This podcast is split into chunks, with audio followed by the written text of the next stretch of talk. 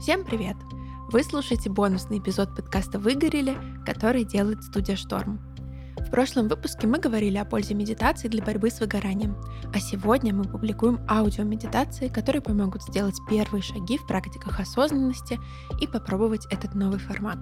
Эти медитации записывал гость нашего предыдущего выпуска Лапсанг Тенпа, буддийский переводчик и тренер практик осознанности для подписчиков телеграм-канала Beauty Завтрак, ссылку на который мы оставим в описании.